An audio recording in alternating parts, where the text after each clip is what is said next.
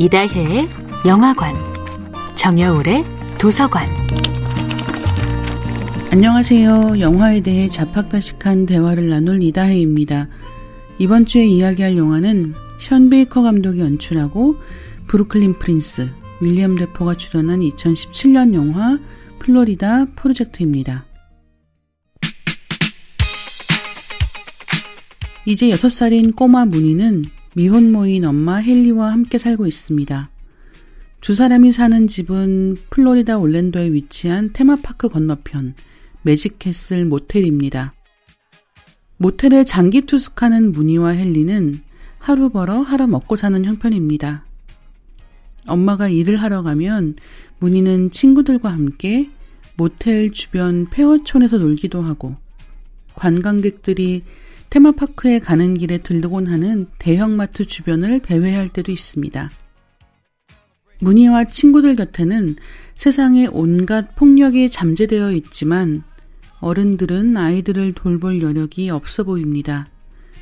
그나마 문희가 위험해지지 않게 돌보는 어른은 모텔 관리인 바비가 유일해 보입니다. 문희의 엄마 헬리는 돈에 쪼들리자 해서는 안 될 일을 하게 되고 모텔에서 쫓겨나 문희와 헤어질 위기에 처합니다. 영화가 시작되면 어디선가 까르르 하는 웃음소리가 들려옵니다. 웃음소리를 따라가 보면 구석에 숨어서 웃고 있는 아이들이 있습니다. 플로리다 프로젝트는 아이들의 눈높이에서 이야기를 진행시키는데요. 놀이공원에 갈 돈은 없지만 언제 어디서든 놀이공원에 온 것처럼 놀 줄 아는 아이들의 모습이 인상적입니다. 마치 놀이동산의 놀이기구처럼 핑크색으로 칠해진 이 모텔에서 절박해 보일 수도 있는 나날을 보내는 이들의 이야기임에도 아이들의 천진난만함 때문에 초반에는 동화처럼 보이기도 해요. 플로리다 프로젝트라는 제목에는 두 가지 뜻이 있습니다. 하나는 플로리다주에 생긴 테마파크의 프로젝트 이름이었고요. 다른 하나는 미국 플로리다의 홈리스 지원 정책입니다.